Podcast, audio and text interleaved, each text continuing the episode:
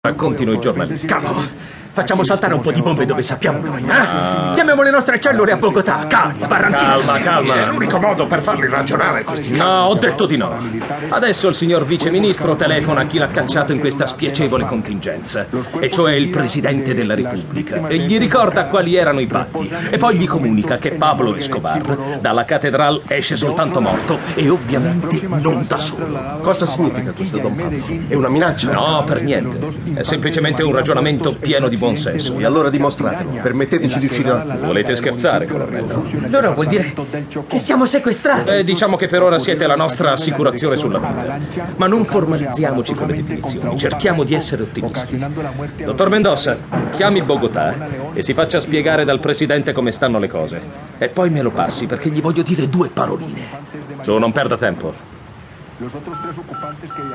Missil, mantieni d'occhio la strada. Popeye sta qua con me. Vedo Pablo. Roberto, da qua dobbiamo andarcene al più presto. Chiamo Tyson e Chapo. Sì, di loro di aspettare istruzioni sulla frequenza di emergenza, la 115. Non ti preoccupare. Tu, Mugre? Sì.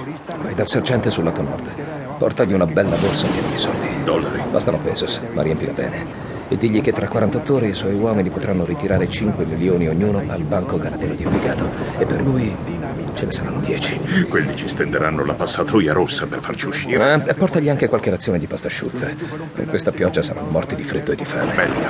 Ce ne andiamo tutti. No, no, no, no. Qualcuno rimane qua a coprirci le spalle e a tener d'occhio questi due. E eh, hai già scelto. Beh, visto che dovremmo fare una lunga passeggiata nei boschi e tra il fango, rimangono quelli che stanno messi meglio con la giustizia e messi peggio col fisico.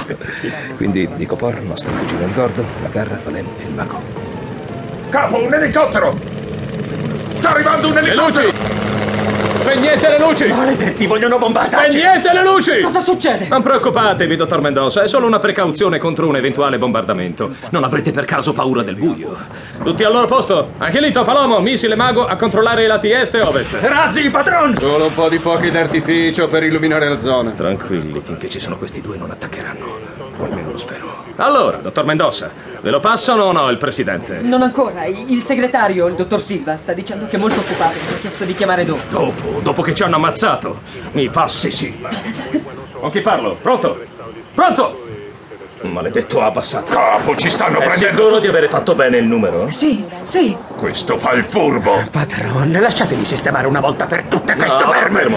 Un colpo solo, qui in mezzo. Assicuro che il dottor Mendoza farà di tutto per parlare col presidente, vero viceministro? Sì. Ne va anche della sua vita, che comunque per quello che ci riguarda sarà rispettata, naturalmente insieme con quella del colonnello Navas. Contiamo su di lei, Don Pablo. Anzi, dico di più. Visto che siete nostri ospiti, vi faccio preparare la cena e naturalmente del buon caffè. Per lei, colonnello corretto con Civas 21 anni.